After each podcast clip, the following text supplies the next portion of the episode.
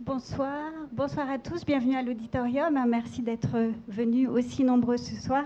Un grand merci surtout à Kira Perov et à Bill Viola d'avoir accepté d'être parmi nous pour cette rencontre. Jérôme Neutre, qui est le commissaire de l'exposition et conseiller du président de la Réunion des musées nationaux Grand Palais, mènera ces discussions. Voilà, je vous souhaite une très bonne soirée. Merci.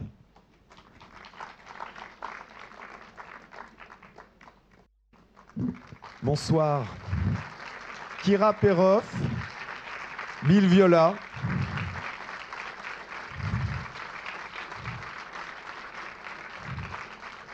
Euh, merci, merci d'être euh, venus euh, vraiment nombreux. je sais déjà, il y a des gens qui sont des vieux amis de Viola. salut Alain Flécher qui est au premier rang et beaucoup d'autres sûrement dans la salle. Donc euh, cette rencontre, ce moment, on a voulu comme un moment euh, de rencontre pour euh, revoir, pour ceux qui le connaissent, et pour ceux qui ne le connaissent pas, pour faire connaissance avec Bill Viola et avec Kira Perov, qui est l'autre visage de l'œuvre de Bill Viola, épouse de Bill Viola. Kira travaille de façon très étroite et très créative avec Bill Viola depuis 1979 elle est euh, l'autre facette de cette œuvre et, nous y reviendrons. Euh, ce moment d'échange, ce moment de rencontre avec euh, Bill Viola, il a lieu donc aujourd'hui, qui est aussi le jour de l'ouverture de la première rétrospective en France consacrée à l'œuvre de Bill Viola, qui est aussi, dans les Galeries nationales du Grand Palais, la première monographie dédié à un artiste vidéo.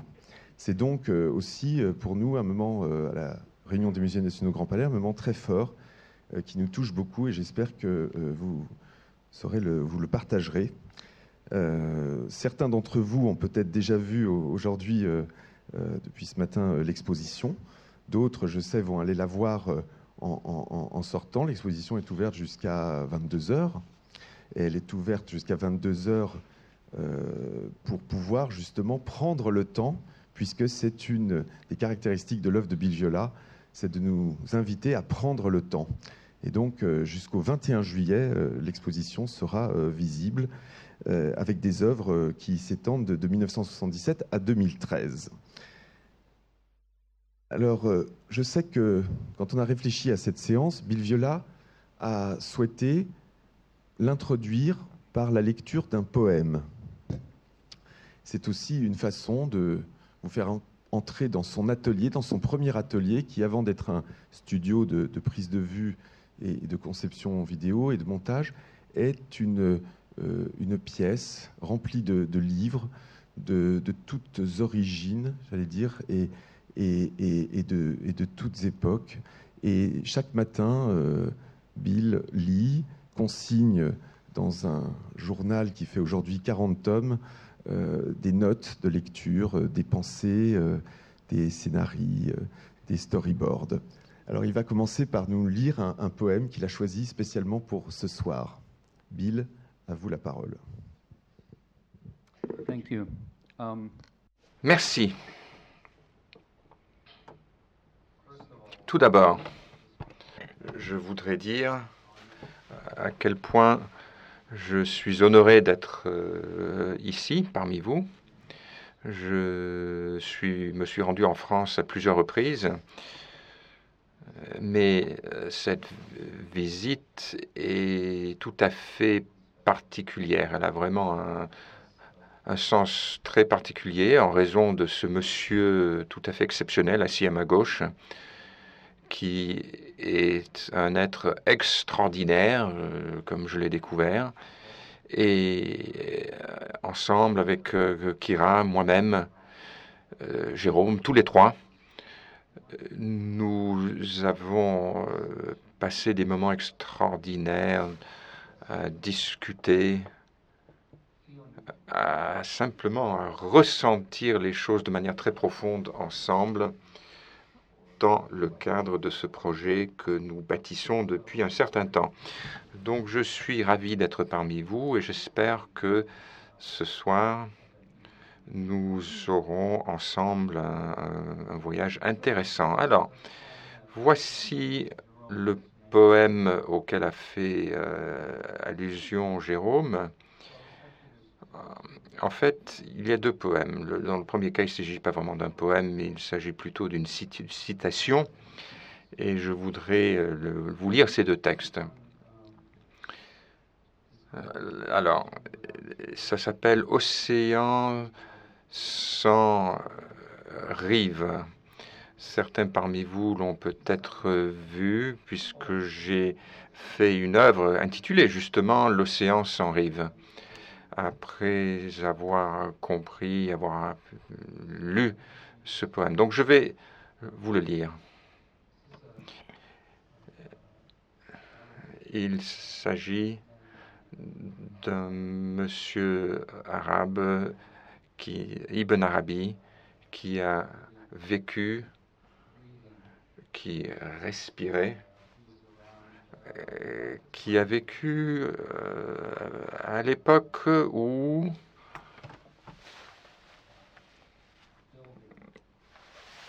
on construisait à l'époque où se construisait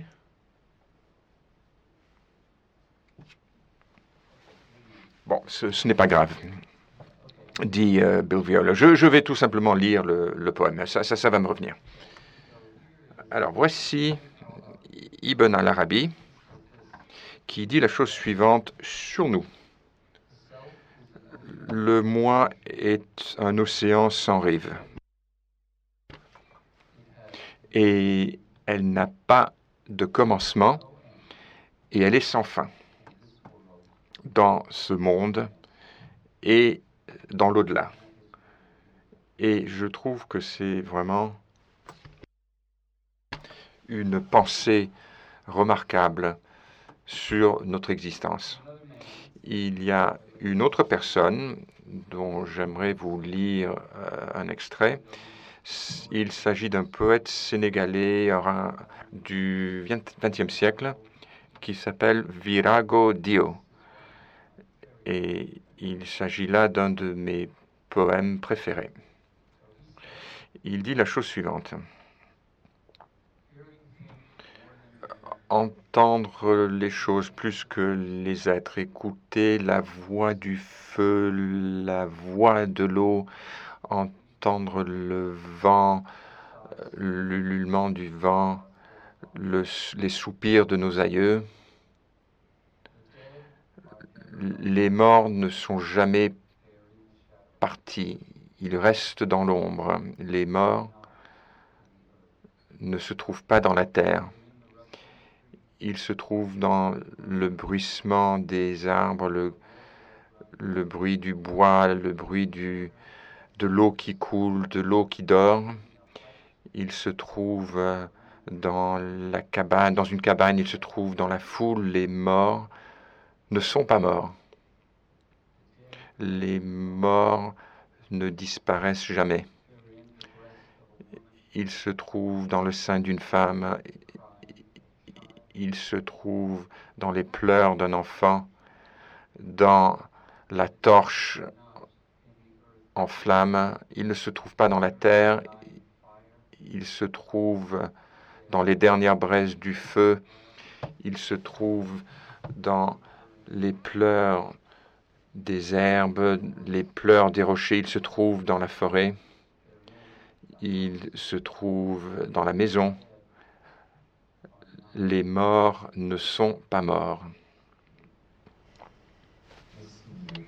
Quand quand vous m'avez lu euh, ce, poème, j'ai pensé à une, phrase de, euh, à mon tour, à une autre phrase de, Thomas Bernard qui disait Je parle de la mort car vous m'avez commandé un discours sur la vie, mais quel que soit le sujet dont je parle, quand bien même ce serait la vie, je ne fais toujours que parler de la mort. Bill le, la mort est omniprésente dans, dans, votre œuvre, mais c'est de la vie que vous parlez ou de la mort Ou, ou bien est-ce que la vérité de la vie, c'est la mort?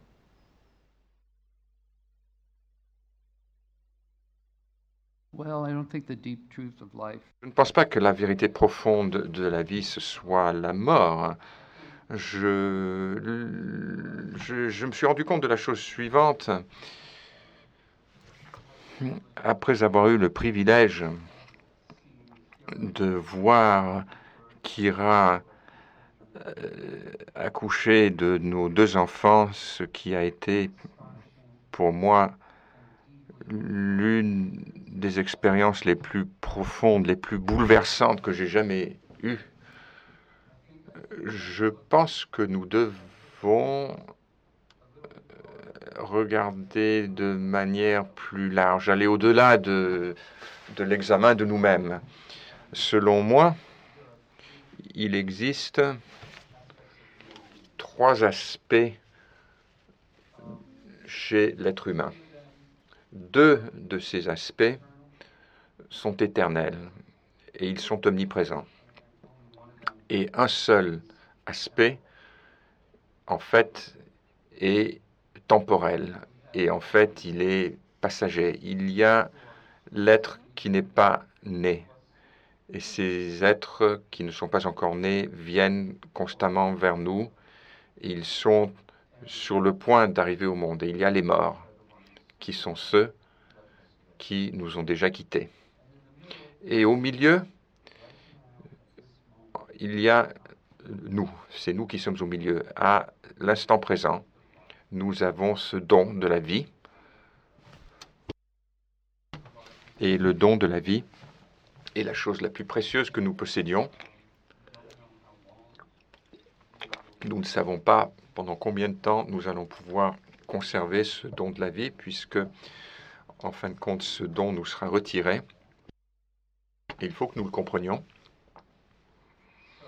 Donc, ces deux choses éternelles, le monde, l'univers de ceux qui ne sont pas nés et l'univers des morts, nous, entourent, nous entourent, et c'est pour cela que nous avons besoin les uns des autres. Il faut comprendre cela.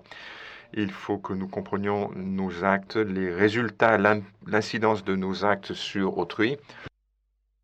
Et c'est pour ça qu'en fin de compte, les actes sont si importants et c'est aussi la raison pour laquelle le temps est si précieux. Je peux peut-être ajouter quelque chose. Si vous examinez les enseignements des Tibétains, les Tibétains parle de la mort, mais ce n'est pas de manière morbide. Ce n'est pas une fascination morbide dont il s'agit. En fait, il nous enseigne que si vous avez la connaissance de la mort, si vous la comprenez, vous pourrez à ce moment-là vivre votre vie, car en fait la religion tibétaine est fondée sur la réincarnation et cela vous prépare, prépare pour vos vies futures également. Dire que paradoxalement, euh, euh, même si le thème de la mort revient souvent, euh, votre art est éminemment en vie, il est en mouvement, ce sont des, tableaux en mouvement, des images en mouvement. L'exposition elle-même, conçue comme une, une grande installation en soi, vous l'avez voulu comme un voyage. Vous m'avez dit, il faut que ce soit un voyage, il ne faut pas que ce soit seulement une, une, une, salle de classe ou un diaporama avec un ensemble d'œuvres, il faut que ce soit un voyage, que ça coule, qu'il y ait du mouvement en permanence. Mmh. Donc c'est une exposition qui est pleine de vie, par sa nature plastique.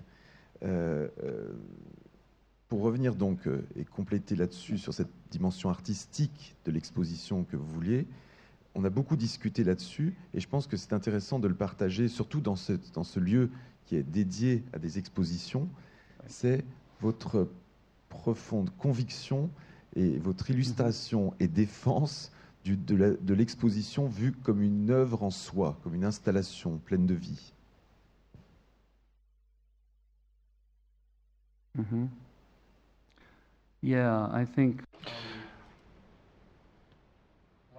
Oui, je pense que la vie et le mouvement constituent des caractéristiques essentielles de l'être humain. Nous sommes constamment en mouvement, jusqu'au niveau microscopique et jusqu'au niveau, jusqu'au degré céleste. Nous sommes des êtres qui avons besoin de pouvoir toucher les choses. Nous avons besoin de l'élément tangible, mais en même temps, nous sommes des êtres capables de nous projeter dans, euh, par notre imagination sans toutes ces machines, sans euh, des espaces particuliers. Nous sommes nous-mêmes capables de créer des paysages de beauté sublime ou des scènes de, de destruction. Nous avons la capacité de connecter beaucoup de choses dans ce monde dans le monde virtuel. C'est très important parce qu'on parle beaucoup de technologie à l'heure actuelle. La technologie a envahi nos vies. Euh, mais cela s'est passé dans l'histoire récente. Et c'est très intéressant.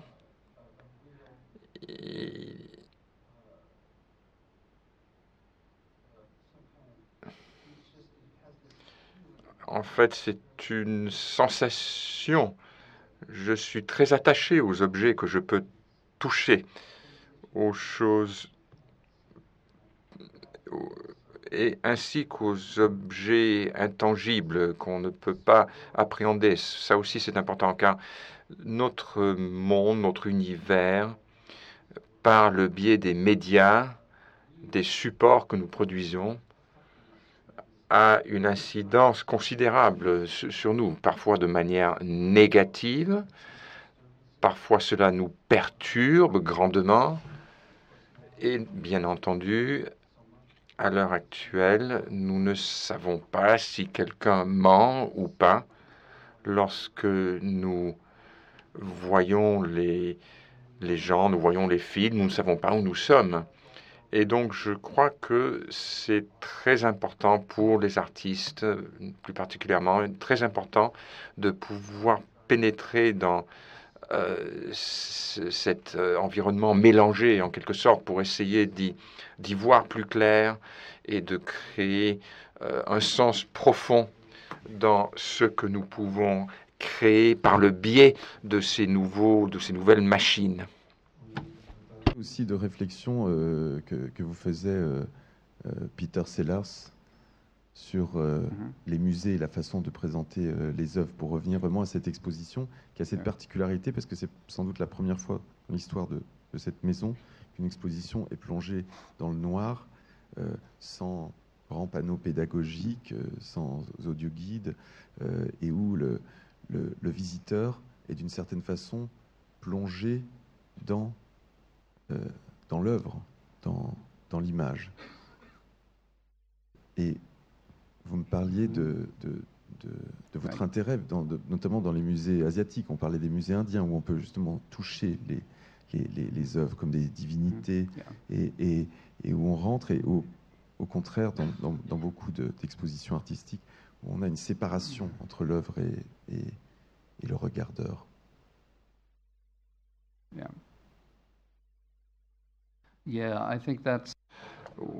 Oui, je, Jérôme, ce que vous venez de dire, c'est très intéressant. Euh, Peter Sellers a dit à Kira et à moi-même, il a dit, lorsque vous pénétrez dans les, espaces d'exposition contemporains et que vous voyez tous les murs sont blancs, tout est euh, a une propreté euh, aseptisée. Vous voyez tous ces objets parfaits, l'espace parfait. Euh, tout est blanc, délavé, impeccable. Et le résultat de tout cela est que vous regardez autour de vous et vous vous dites Ah, mais c'est incroyable, il doit s'agir d'un hôpital. Et ces objets, mais il doit s'agir de malades. Et c'est extraordinaire. Pourquoi ne pouvons-nous pas faire ce que font les Asiatiques tout le temps? Euh, et ce que font euh, d'autres dans des, contrées, des pays lointains? C'est-à-dire que vous avez la possibilité de toucher l'objet, l'œuvre. Vous pouvez euh, vous, approche, vous approchez de ces magnifiques Bouddhas, de ces avatars,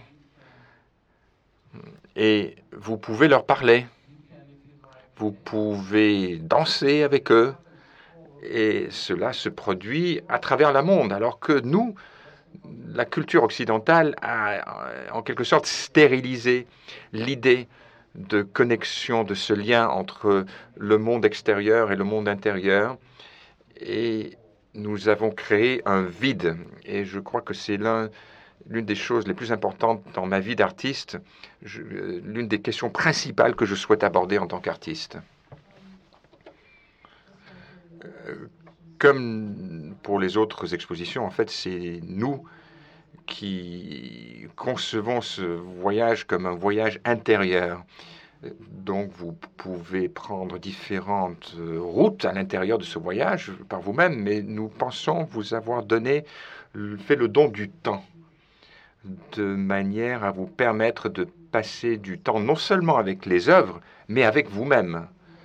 Et pour Bill et moi, c'est quelque chose de précieux euh, dans notre approche. Mais lorsque vous pénétrez, tout est silencieux, tout est euh, sombre, euh, hormis les œuvres, et vous ne sortez pas des œuvres jusqu'au moment où vous quittez l'exposition.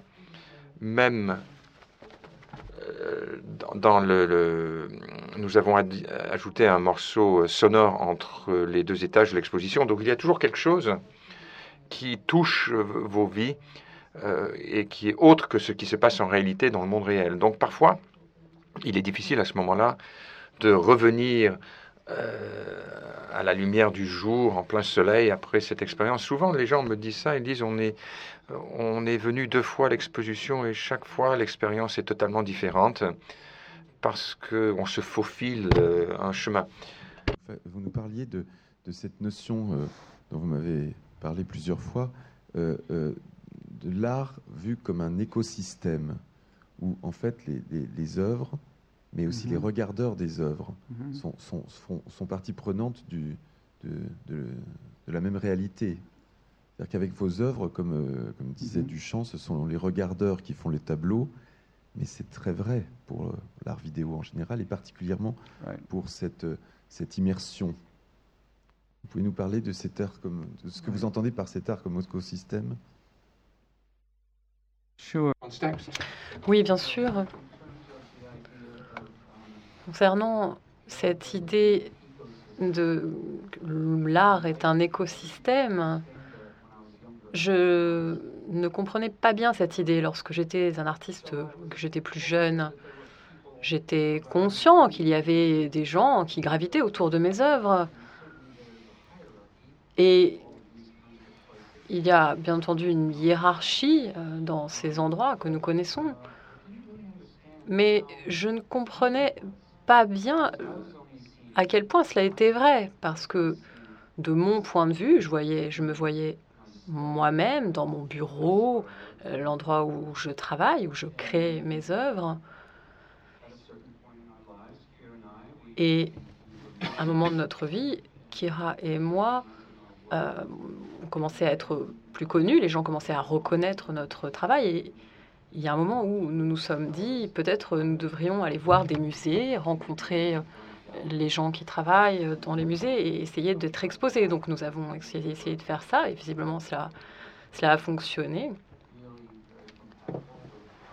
parce que nous avons rencontré les bonnes personnes qui étaient compatibles avec notre travail. Donc nous avons commencé à nous trouver dans cette situation avec des commissaires qui, qui regardent notre travail, qui décident à quel endroit ils veulent placer telle ou telle œuvre. Au sein du musée. Alors, au bout d'un moment, j'ai commencé à penser que l'art ne concerne pas que l'élite. Finalement, si on considère l'art comme un écosystème, il y a les gens qui sont tout au sommet. Puis ensuite, il y a les galeristes, il y a les collectionneurs, il y a ceux qui regardent les œuvres. Et on se rend compte qu'il y a aussi besoin de la personne qui va accrocher les tableaux. Et j'ai vraiment réfléchi à tout cela.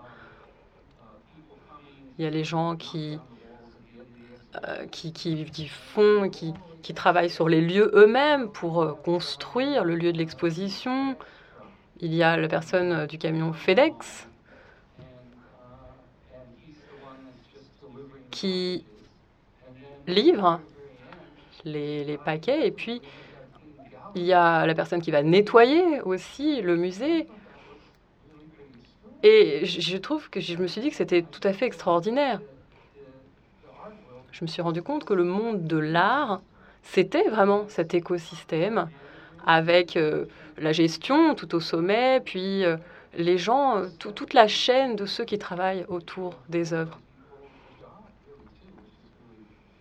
Et je, ces gens font un travail qui est euh, tout aussi fantastique. À le voir, et surtout pour ceux qui vous connaissent et qui ont lu même vos textes, euh, il y a un cheminement intellectuel, philosophique, il y a aussi un, mhm. cheminement personnel, même mhm. spirituel, qui est mhm. en, amont de, de, votre création. Et pourtant, paradoxalement, vous ne cessez de, répéter dans des entretiens ou, d'insister sur le fait que vous ne vous adressez pas au cerveau, à la pensée, disons, vous vous, vous adressez au ventre, aux tripes, au cœur. C'est entre les deux euh, l'alchimie de la création artistique qui a eu lieu? Well, um,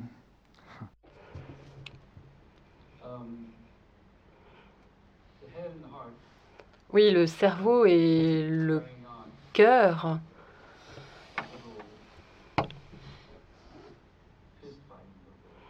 sont un petit peu en, lutte l'un avec l'autre.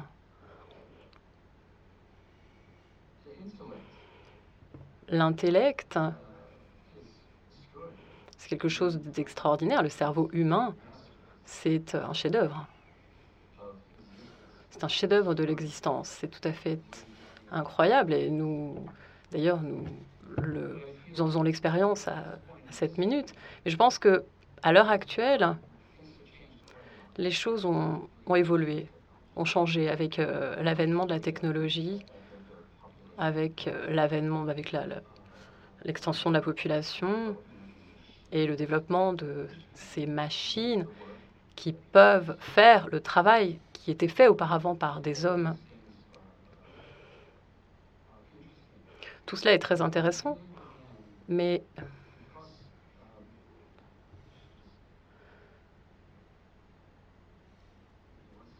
si vous voulez bien me donner une seconde. J'ai toujours eu l'impression que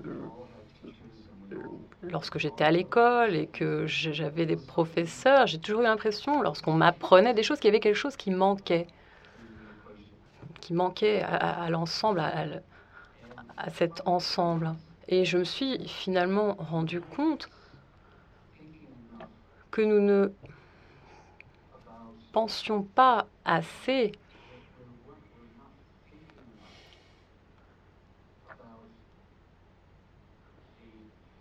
au cœur, à ce qu'on appelle le cœur, qui est le siège des émotions. Pour moi, le monde des émotions, c'est euh, essentiel. C'est absolument essentiel.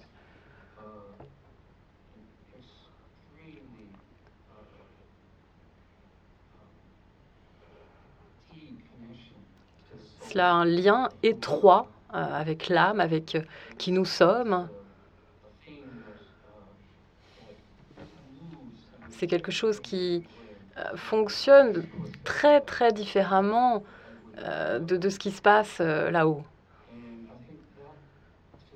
Et je pense que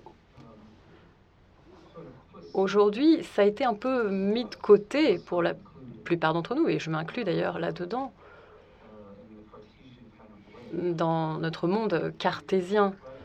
je pense que à l'heure actuelle, et c'est d'ailleurs un, retour que j'ai beaucoup de la part des, jeunes aujourd'hui lorsque je, lorsque je les rencontre, lorsque je discute avec eux, on a l'impression que d'une certaine manière, il faut remettre euh, en lien le cœur et le cerveau, parce que c'est ça l'essence. Euh, c'est ça qui, va nous connecter en profondeur. Il nous manque quelque chose dans notre existence. Et je pense que l'impression que j'ai à l'heure actuelle, lorsque je, je, voyage et que je discute avec les gens, c'est qu'on est à une époque euh, importante où le cerveau et le cœur peuvent communiquer. Et c'est d'ailleurs pour ça qu'ils ont été créés, c'est leur essence même. Les premiers peuples le savaient très bien que ces, deux choses étaient liées par essence.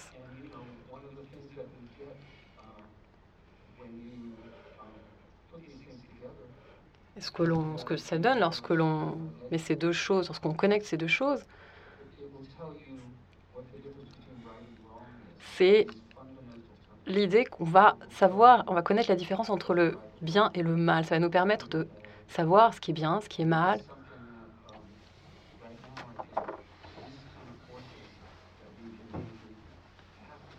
Et je pense que c'est pour cela que ces deux forces doivent se réunir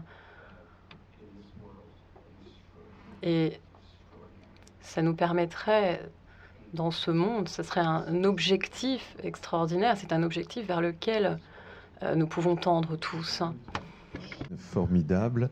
C'est justement euh, un, un des, des, thèmes de, du film, de la pièce Inner Passage, euh, que, que, Kira et Bill right. voulaient euh, right. projeter euh, ce soir. Pendant qu'on parle, c'est une pièce qui, qui, qui, mm -hmm. qui dure euh, 11 euh, minutes, mais qui est en, en, en, grande partie assez silencieuse. Vous allez voir pourquoi. Oui, oui 17 minutes même. Et, et, mais qui, à, à, un certain moment, euh, nous fait euh, rentrer dans ce cerveau humain right. où au commencement était exactly. l'émotion. Kira, peut-être vous pouvez faire l'introduction de, de, Inner Passage qui va être un support pour pouvoir parler du, procès de, production et du procès de, création. Alors évidemment, les conditions de, vision sont évidemment à l'opposé de ce que justement j'ai défendu euh, euh, tout à l'heure. On n'est pas encore dans, l'exposition. C'est une pièce qui n'est pas d'ailleurs présentée dans l'exposition. Euh, et c'est pour ça qu'on qu qu qu vous la montre. Merci. I think it's. Alors, est-ce que ça fonctionne? Oui. Oui, alors c'est euh, une œuvre qui s'appelle Inner Passage, Passage intérieur. C'est un hommage à un artiste euh, anglais, Richard Lang, euh, que vous connaissez probablement, qui est très connu pour euh, ses promenades très longues qui font partie de son, art. Et il a sûrement marché sur tous les continents du monde. Et pendant qu'il euh, marche, lorsqu'il se repose ou fait une pause, il fait euh, du land art en utilisant euh, des, pierres et l'environnement autour de lui pour faire ses œuvres. Il est également très connu pour ses sculptures de pierre. Bill voulait essayer de comprendre euh, ce qui se passait dans la tête de cet artiste lorsqu'il marchait comme ça sur de longues distances. Donc, euh, nous étions sur un, dans le, désert, nous travaillions sur euh, des œuvres, sur des mirages, dont vous pouvez voir d'ailleurs deux de ces œuvres dans l'exposition. Nous étions dans le désert du Mojave et nous avons filmé ce qu'il y avait autour de nous, le paysage extraordinaire du désert. Je pense qu'on peut peut-être. Euh... Alors, vous, vous n'allez pas voir de personnages avant quelque temps dans l'œuvre. Donc... Précisément vers ce, ce, procès de, de, production, la façon dont vous travaillez, puisque euh, la plupart de notre public, euh, je, suis sûr, est assez curieux. J'ai eu déjà des, des, des, questions qui me sont revenues, et notamment sur, sur cette première question. Mais à quoi ressemble l'atelier de Bill Viola? Et je dois dire que la première fois que j'ai visité Oh, euh, votre atelier Sure. euh, aux États-Unis, j'avais été frappé Mhm. par le fait que ça ne ressemblait pas à un studio, c'était l'an- l'antithèse d'un studio euh, de cinéma hollywoodien, ça ressemblait plus à l'atelier d'un peintre finalement, et vous bricoliez euh, dans un coin avec euh, Mhm. Tom Building des, des, des- des- des caméras, vous étiez en train de Mhm. voir, me montrer cette euh, Mhm.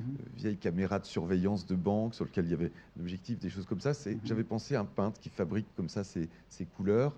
C'était tout ça dans un, dans un espace à, à taille très humaine, à taille beaucoup plus humaine que, que- que bon nombre d'ateliers aujourd'hui de, de- de plasticiens qui, qui utilisent des médiums traditionnels.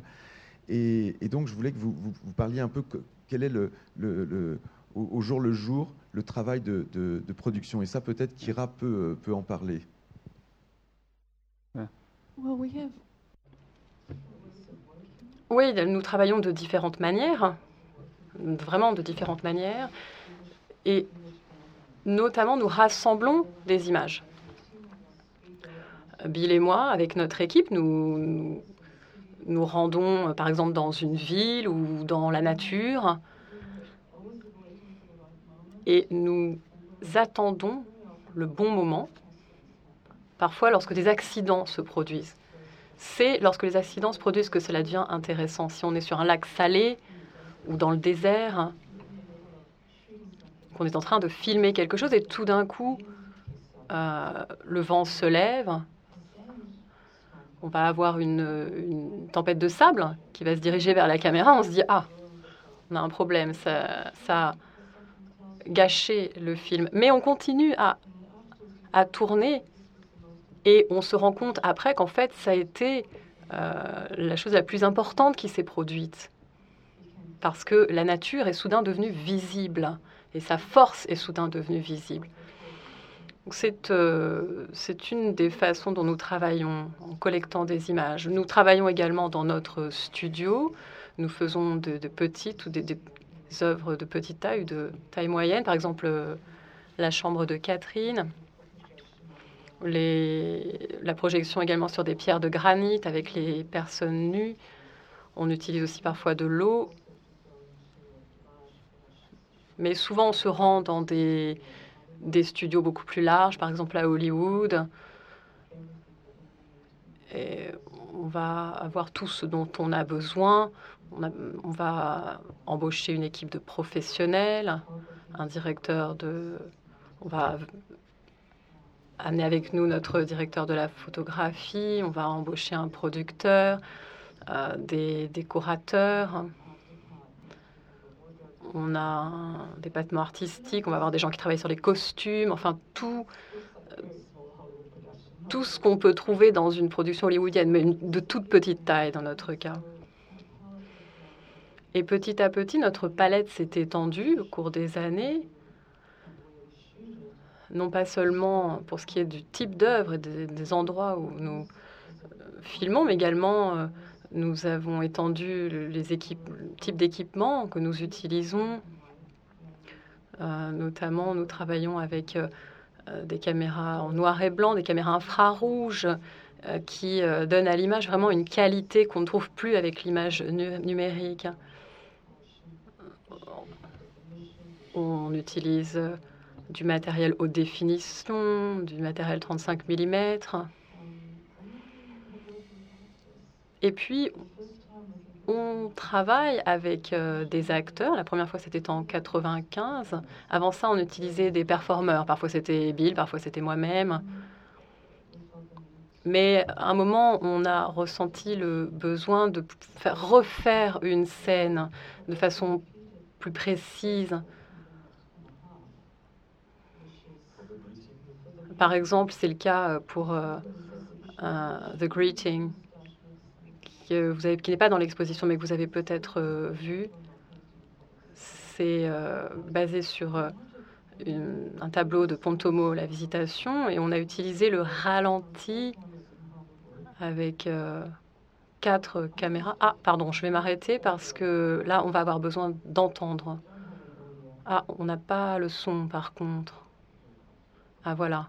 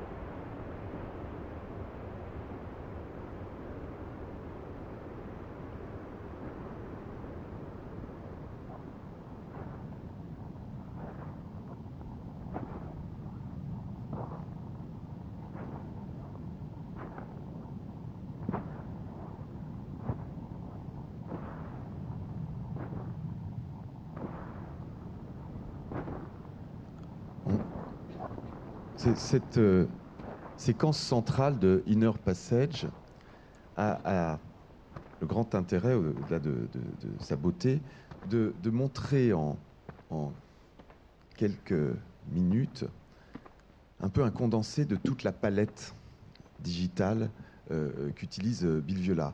Puisque pour cette séquence, euh, vous l'avez conçue avec des images filmées avec toute une série de pinceaux digitaux, et notamment cette, cette caméra assez impressionnante qui ressemble quasiment à une machine de guerre, un bazooka, qui est une caméra à infrarouge euh, assez ancienne, euh, que vous utilisiez pour euh, filmer dans le désert la nuit. Et on disait, si on allume un, une allumette, on devant, devant cette caméra, la lampe explose, elle est extrêmement sensible. Donc vous avez toute cette palette pour parler de la, de la plongée dans le cerveau humain. Vous dites souvent, je suis né en même temps que, la vidéo. Mais en 1970, euh, la vidéo était encore euh, dans sa préhistoire. D'une certaine façon, vous rigoliez euh, souvent en, disant que vous étiez dans le Lascaux de, la vidéo avec Nam June et, et, d'autres. Et, donc, il y a eu, au cours de ces 40 ans de carrière, non seulement l'évolution d'une œuvre dans, dans, ces thèmes, dans votre recherche, mais aussi, parallèlement, une évolution technologique extraordinaire. Quelle a été l'interaction, si vous pouvez en parler, de l'interaction entre l'évolution de, votre création et l'évolution technologique de ces, de ces années? Oh my God. Oh là là. Bon. Euh, nous allons faire cela pendant 15 jours. Et il y a une part de chance et il y a une part de, travail, beaucoup de travail. C'est ce que font les êtres humains pour créer quelque chose, pour créer les choses que nous trouvons dans le monde qui nous entoure. Donc là, là aussi, j'ai été la bonne personne au bon moment, au bon endroit. C'était juste avant que j'aille à l'école des beaux-arts et à ce moment-là, cette nouvelle machine, cette nouvelle euh, chose qui s'appelait la vidéo émerger. Et ce qui est très important euh, dans cela, euh, c'est que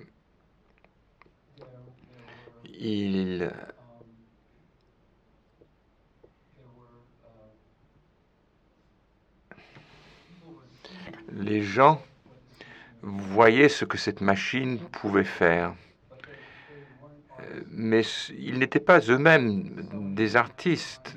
Sony, Panasonic, JVC, tous ces grands acteurs de la technologie privilégiaient cette nouvelle machine, la caméra vidéo euh, portative, portable. Et les artistes ont découvert cette machine car il s'agit euh, là de grandes euh, entreprises multinationales qui avaient une présence euh, dans le monde entier, en Asie, en Amérique latine, en Europe, en France. Et c'était extraordinaire. tout cela s'est passé en même temps.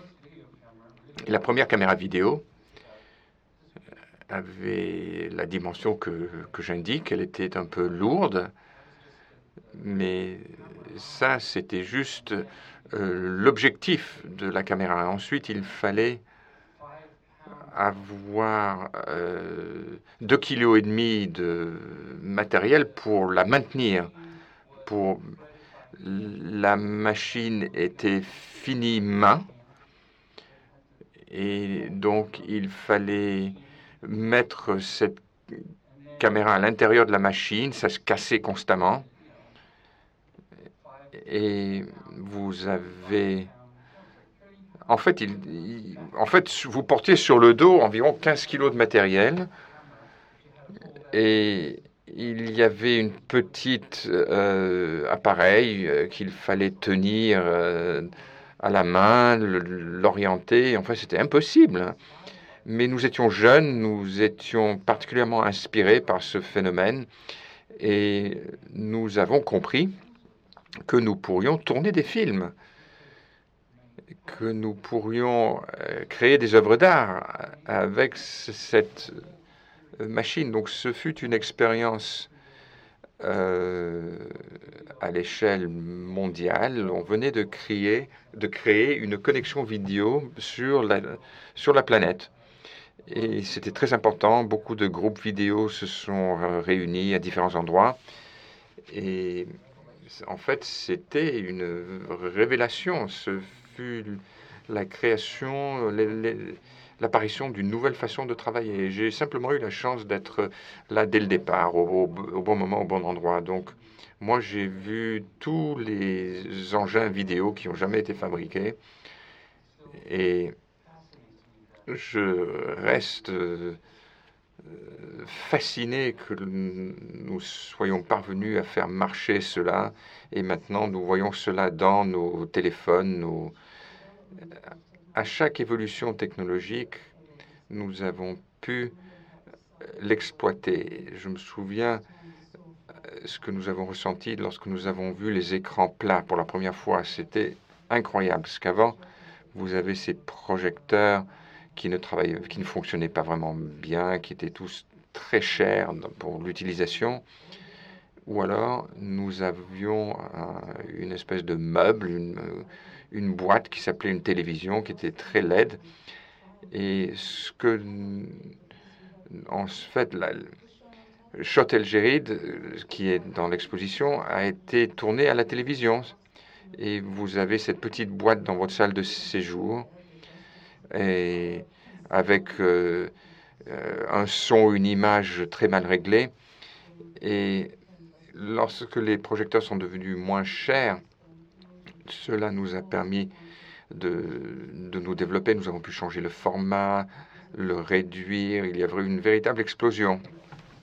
Mais récemment, il y a quelques années, euh, Sony a développé son propre écran OLED. OLED, le LED organique. Euh, c'est une idée complètement folle. Les écrans plasma euh, on pense euh, avec du fluide, on pense au sang par exemple. Tout ça peut vous inspirer, vous amener dans une direction complètement différente. Et les écrans plats nous ont permis de créer. Que précisément, ça vous avait donné l'idée de, peindre des, avec la vidéo, de, penser à ces, à ces grands maîtres hollandais notamment. Mm-hmm. Mm-hmm. Oui. En effet, euh, Catherine's Room, la salle de Catherine, si vous avez vu cette œuvre, la, femme avec les, cinq euh, panneaux euh, assises, qui se réveille le matin, qui fait son yoga, ensuite elle coud, elle lit, elle lit, elle lit un livre. Ensuite, on la voit à un endroit où c'est le soir, tout est calme, euh, elle allume les bougies dans la pièce, dans sa pièce, dans sa chambre, et ensuite elle se couche, elle se déshabille, et elle se couche, et elle attend le lendemain. Et elle fait cela en permanence. Cela était basé sur une prédelle. Et pour ceux parmi vous qui ne savent pas ce que c'est qu'une prédelle, lorsque vous voyez un tableau de la Renaissance, ce que vous voyez et euh, l'image du saint qui est toujours représentée, euh, créée dans toute sa euh, hauteur, car il ne peut pas y avoir de, rupture, il faut voir tout le, le, le, saint dans sa totalité. C'est ce que les artistes à l'époque faisaient, ce que faisaient les, les maîtres. Et il s'est produit une innovation et ils ont créé ce qu'on appelle une euh, prédelle. Alors, si vous ne savez pas ce que c'est qu'une prédelle, c'est une espèce de film d'une certaine manière, à savoir que vous avez l'image, la représentation du saint dans l'église, dans n'importe quelle église, et en général, il s'agit d'une boîte qui est accrochée au mur. Vous avez l'autel. L'autel se trouve au fond de l'église. Et sous l'autel, vous avez cette séquence euh, où l'on voit la vie des saints, ce que font les saints et ce pourquoi les saints en question sont connus. Donc il s'agit en quelque sorte d'une euh, image en mouvement, l'une des premières images en mouvement. Et cela, j'étais fasciné par cela. J'ai regardé cela, je suis allé à beaucoup d'endroits différents pour examiner ces œuvres magnifiques. Et c'était vraiment comme si cela était euh, pénétré de mouvements, on ressentait le mouvement, on voyait différentes étapes de, des voyages. Et il s'agissait vraiment d'images en mouvement et c'était une vraie euh, innovation. Euh, de la vidéo, ce n'est pas le film, c'est le temps.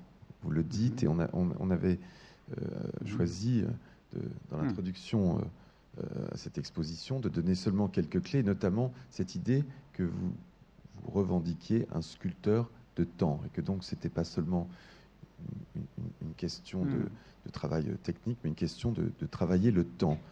Euh, on sait qu'une de vos signatures stylistiques, c'est ce ralenti à l'extrême euh, qui fait dérouler une émotion qui, dans la réalité, euh, durerait quelques secondes et que vous déroulez sur des minutes. sculpter le temps pour le contrôler, pour le maîtriser, ça vous angoisse le temps?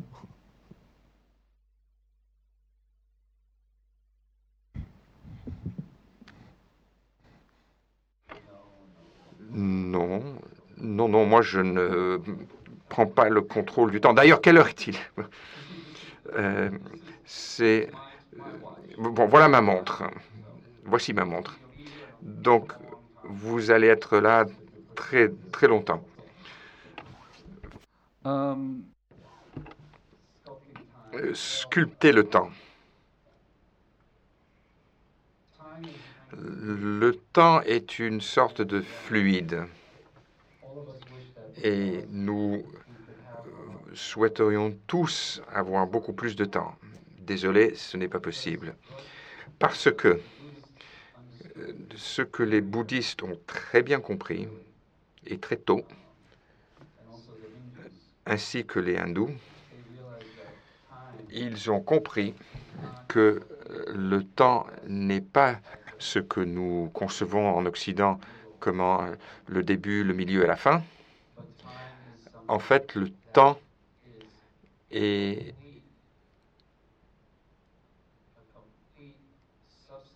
est une substance à part entière qui existe à la fois dans le temps, dans l'espace, dans différentes dimensions. Et cette idée se euh, converge avec la technologie. Et je pense que cela crée une opportunité euh, extraordinaire de penser à la manière dont nous pouvons connecter les choses, par exemple, de la manière normale, même dans cette exposition. Par exemple, nous n'avons pas décidé de faire les choses euh, qu'on fait d'habitude dans une exposition. À savoir, on commence par les premières œuvres et puis on fait parcourir l'ensemble. Euh, on montre aux visiteurs dans l'ordre chronologique l'ensemble des œuvres jusqu'aux dernières œuvres. Et j'ai compris tout de suite que cela ne marcherait pas en ce qui me concerne, car je ne pense pas de cette manière-là. Euh, je ne pense pas de cette manière linéaire. L'approche bouddhiste ou la manière hindoue consiste à dire qu'il s'agit d'une sorte de sphère qui contient tout, mais tout cela est réduit à un seul point qui ensuite se diffuse et nous avons décidé de faire ce voyage de par les émotions, pas de manière intellectuelle, comme nous le faisons dans nos salles de classe, de la manière dont cela dont on nous a appris. Et je crois que c'est formidable que nous ayons pu faire cela ensemble afin de nous connecter. Et ce que vous voyez dans l'exposition, c'est cela. Vous voyez que les mêmes objets sont dans un ordre différent et vous les comprenez d'un point de vue affectif et non intellectuel. Et ces deux choses, lorsqu'elles sont réunies, euh, sont extrêmement puissantes. Et c'est comme cela que j'ai toujours travaillé. J'ai toujours eu cette approche dans mon travail. C'est-à-dire que je me suis, j'ai toujours été en retenue je n'ai pas donné beaucoup d'éléments d'information. J'en donne, je donne juste ce qu'il faut pour que vous, les visiteurs, puissiez y être sensibles. On voit si souvent les, gens parler, parler. Non, nous, ce que nous faisons, c'est que nous nous mettons en retrait et nous vous faisons complètement confiance. Donc, nous allons vous donner les informations de base et ensuite, nous allons nous mettre en retrait et nous allons attendre et les choses vont se produire et elles vous appartiendront. Elles ce n'est pas à moi qu'elles appartiendront. C'est ça qui est merveilleux. Et juste pour ajouter quelque chose, le concept du temps, ce que nous venons de voir dans l'extrait, en fait, qui a le temps D'ailleurs, s'il s'agit là de notre euh, fils euh, Blake, euh, qui, est tout à fait capable de marcher en ligne droite, mais il avait un petit peu peur des serpents mais qui prend le temps, qui peut prendre le, prendre le temps de regarder cela pendant 17 minutes? C'est exceptionnel. Donc il ne s'agit pas seulement de dire qu'est-ce qui va se passer. En fait, et j'en reviens à Catherine's Room, chacun de ces panneaux a été euh, filmé pendant 35 minutes. Donc, qui fait une première prise en 35 minutes? Donc l'action, le déroulement de l'action est lent, très posé, très délibéré, par quelqu'un qui fait cela depuis longtemps. Et cela se développe dans le temps. Et parfois, je dirais que nous prenons le même temps pour regarder un tableau. Et je crois que les tableaux aussi sont en mouvement. On revient vers un, tableau à de nombreuses reprises et chaque fois où vous le regardez, il est différent. Ou alors vous pouvez passer deux minutes devant le tableau ou bien 10 minutes. Si vous restez 10 minutes devant un tableau, euh, croyez-moi, le tableau euh, est en mouvement. De votre art, et c'est important de l'aborder, surtout pour les, les, gens qui ne connaissent pas encore votre travail, c'est évident quand on est dans l'exposition, c'est l'eau. L'eau qui est d'ailleurs aussi, qui s'écoule, qui est aussi une forme de, d'image du, du, temps en soi. L'exposition s'ouvre dans l'eau, d'une certaine façon, et se referme dans l'eau. Euh, aujourd'hui, euh, un, magazine, euh, Les Inrecuptibles pour ne pas le nommer, titrait un article qui vous était consacré, Le monde aquatique de, Bill Viola. Vous pouvez nous parler de ça. Alors, c'est le grand sujet de l'œuvre, mais on est dans un monde aquatique.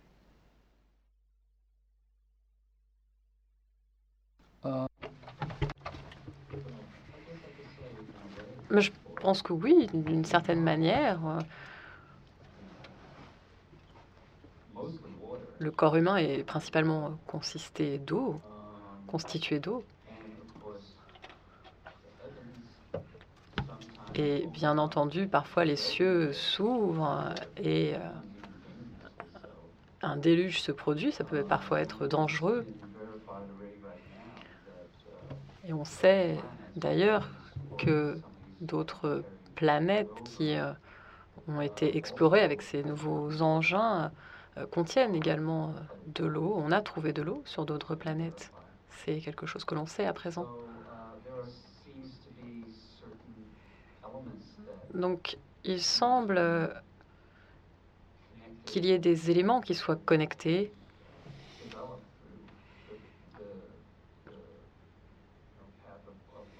et développés euh, à travers l'eau, qui se développent grâce à l'eau. Les planètes qui n'ont pas assez d'eau, par exemple euh, Mars, parce que l'eau a disparu de Mars.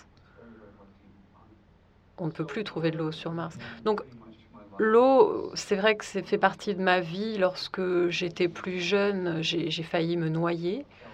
Je suis tombée dans un lac, j'ai failli me noyer. Et ça a vraiment changé ma vie. Heureusement, mon oncle était là, il a vu ce qui se produisait, il m'a sorti de l'eau. J'aurais pu mourir. Et après cela, j'étais vraiment jeune, j'avais 6 ans. D'une certaine manière, c'est resté, c'est inscrit dans mon cerveau, je ne l'ai jamais oublié. Euh, et c'est revenu euh, de façon très forte lorsque j'étais plus âgée. je me suis mis à en rêver parfois. Donc c'est quelque chose qui m'est vraiment resté lorsqu'on, si on y réfléchit, lorsqu'on est dans une piscine, lorsqu'on va dans une piscine, on, on plonge et puis ensuite on flotte. On ne coule pas comme une pierre. On reste entre deux eaux, on flotte on devient immédiatement aussi léger que l'air. Et lorsque moi j'étais dans ce lac, vous savez, lorsque lorsqu'on est dans l'eau, on voit ces rayons de lumière qui traversent l'eau. Ils ne sont pas euh, véritables. Ce n'est pas vraiment de la matière, c'est vraiment de la lumière qui se déplace, qui ondule au gré des courants. Et je me souviens avoir vu des poissons pour la première fois qui nageaient autour de moi et ces algues qui ondulaient sous l'eau. Et c'était une sorte de paradis. C'est vraiment une des plus belles images que, que, que j'ai pu contempler au cours de ma vie. Puis plus tard, euh, en tant qu'adulte, je me suis rendu compte que euh, c'était ma première expérience de la beauté. J'étais euh, au fond de ce lac, j'aurais pu mourir. Si mon oncle ne m'avait pas sorti de là. Mais j'étais heureux, j'étais apaisé et j'ai vu le monde le plus beau que j'avais jamais vu. Et c'est vraiment un des plus beaux souvenirs que, que j'ai. Je voudrais le, le garder jusqu'à ma mort. Et l'eau, pour chacun d'entre nous a des significations différentes. Et euh, lorsqu'on voit l'exposition, on voit des reflets, on voit des, des personnes qui se dissolvent euh, dans leurs reflets. Euh, on a des images de baptême, de purification, de, de... Et, et pour moi, ça a un lien avec euh, cet endroit entre la vie et la mort, à quoi Bill s'intéresse. La dernière œuvre montrée dans l'exposition, The Dream, le rêve, est tout à fait particulière. Euh, tout d'abord, c'est une image très belle, c'est une œuvre très belle, les gens sont fascinés. Euh, il y a des, couleurs, des gens de différents âges. Et après un moment, lorsqu'on regarde cette œuvre, on se rend compte qu'ils ne vont jamais ouvrir les yeux et qu'ils ne vont jamais respirer, les personnes qui sont dans cette vidéo. L'eau n'est pas un environnement naturel pour les êtres humains. Nous avons besoin de respirer. Donc c'est comme un endroit où on peut rester éternellement. On pourrait euh, interpréter l'eau comme on veut, ça peut avoir plusieurs significations, ça fait vraiment partie de notre vie. L'obscurité, il me semble, est l'autre matière première de, de, votre œuvre. Vous m'avez écrit un jour, mhm. il y a longtemps, au début on s'était rencontrés, euh, Keep walking in the darkness. to find the light. Absolutely. Euh, cette, euh, cette, obscurité, euh, l'eau, le temps, Mhm. elle est dans toutes vos œuvres et particulièrement dans euh, la série des Transfigurations. Et pour conclure cette, euh, et refermer cette, euh, cette séance de rencontre, euh, vous avez voulu projeter Mhm. un extrait, puisque la pièce est, assez longue, et que- de- d'une œuvre qui, des transfigurations qui n'est pas dans l'exposition. On a les, les- les trois femmes, il y en a une, mais une autre qui s'appelle Visitation. Euh, peut peut-être introduire ce- cette, cette œuvre.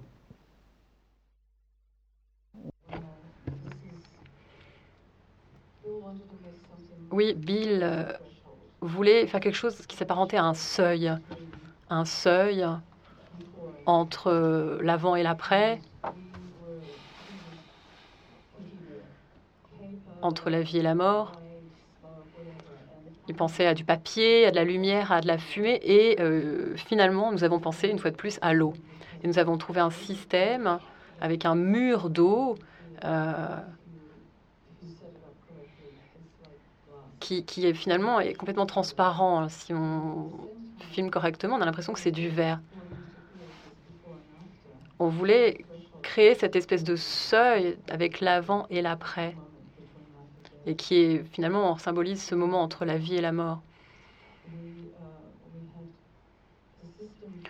On avait un système euh, qui nous permettait de filmer avec deux caméras en même temps.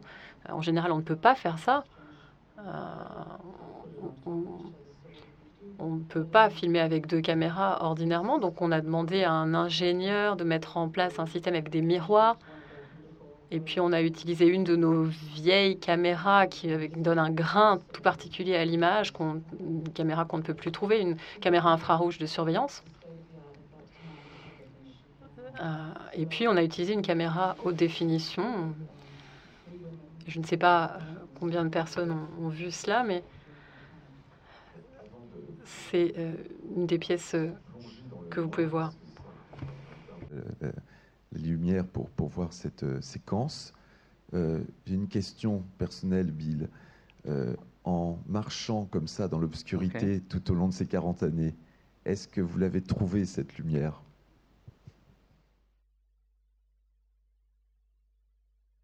Hmm. How much time do we? Combien, combien de temps nous reste-t-il?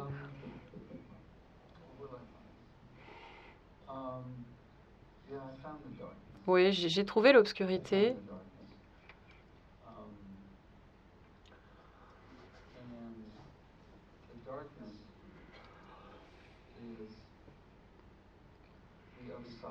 Et l'obscurité, c'est l'autre versant de la vie.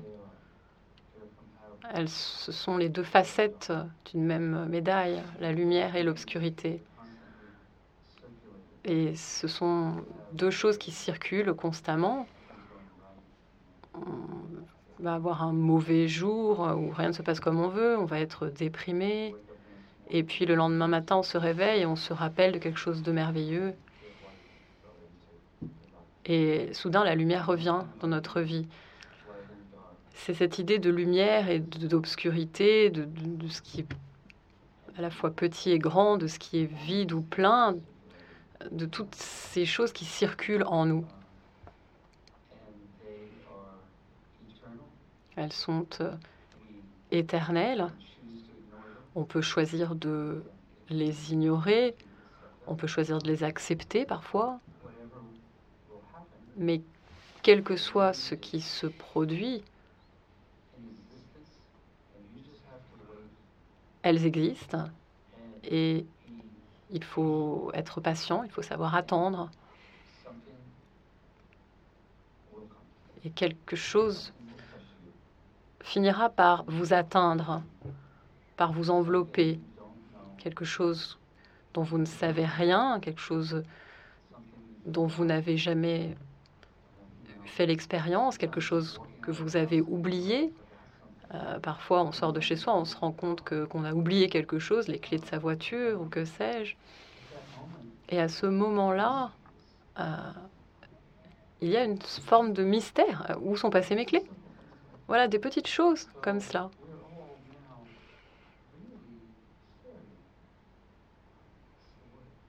Nous sommes tous, euh, comment dirais-je, tous en connexion, en lien avec euh, ce qui se passe en nous. Là, dans cette pièce, en ce moment, il y a tant d'idées qui circulent.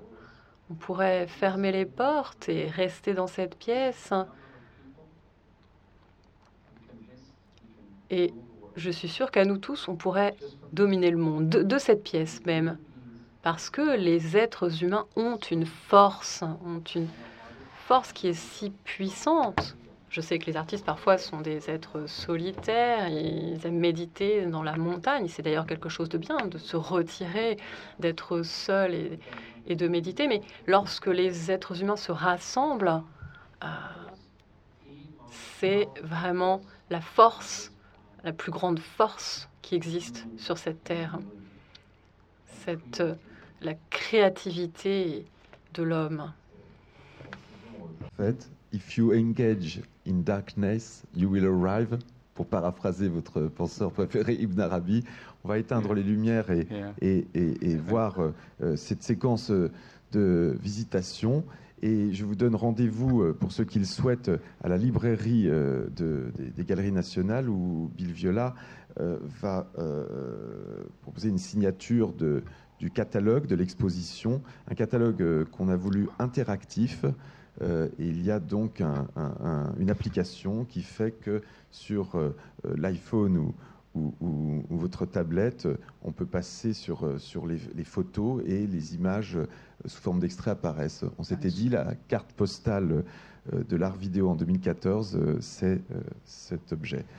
Alors, merci à vous d'être restés. Merci à Kira et Bill de s'être prêtés à cette séance de rencontre et, avec toute la générosité qu'on leur connaît. L'exposition est, ouverte jusqu'à 22h, l'exposition Bill Viola dans les Galeries nationales du Grand Palais, et jusqu'au 21 juillet. Et donc, euh, plongeons dans, le noir avec cette séquence de visitation. Merci, euh, au revoir.